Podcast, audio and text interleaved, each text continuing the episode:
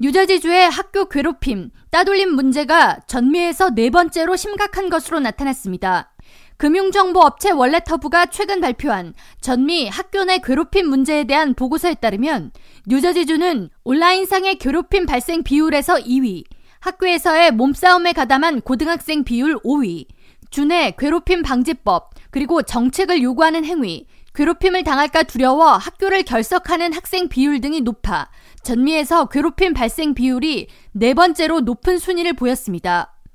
학교 내 따돌림 현상이 가장 빈번히 일어나는 상위 다섯 개 주는 캘리포니아와 알래스카, 네바다와 뉴저지, 루이지애나주가 있었으며 괴롭힘 문제가 가장 적게 일어나는 주로 델라웨어와 매사추세츠주, 로드아일랜드, 컬럼비아 특별구, 메인주 등이 있었습니다. 이번 결과에 대해 NBC 방송은 17일 올해 초 발생한 뉴저지주 학교 내 따돌림으로 인한 학생 자살 사건 등을 재조명하며 이번 월렛허브의 조사 결과가 놀라운 일이 아니라고 해석했습니다.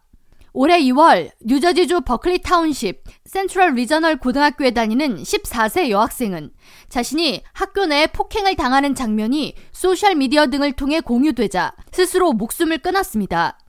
자살한 여학생은 평소 학교 폭력과 왕따를 당해온 것으로 조사됐으며 사망한 학생의 온 몸에 멍이 들고 기절까지 할 만큼 심한 폭행을 당했던 적도 있었으나 학교 당국이 이에 안일한 대처를 했다는 비판이 이어졌습니다. 지난해에는 뉴저지 유명 보딩스쿨에서 집단 따돌림을 당하던 17세 남학생이 자신의 기숙사에서 자살한 바 있습니다. 미 자살 예방재단 대표 크리스틴 모티어 박사는 10대 자녀가 수면이나 식습관의 변화, 성적의 급격한 하락 등을 보인다면 자녀와 관련한 모든 문제에 주목하고 기분 변화나 분노 표출 등에 관심을 가질 것을 제안하면서 자녀의 소셜미디어 게시물도 주의 깊게 살펴볼 것을 권고했습니다.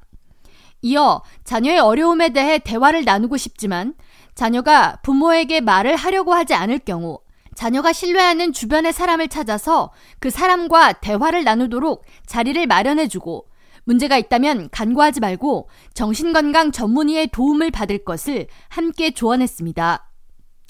K라디오 전영숙입니다.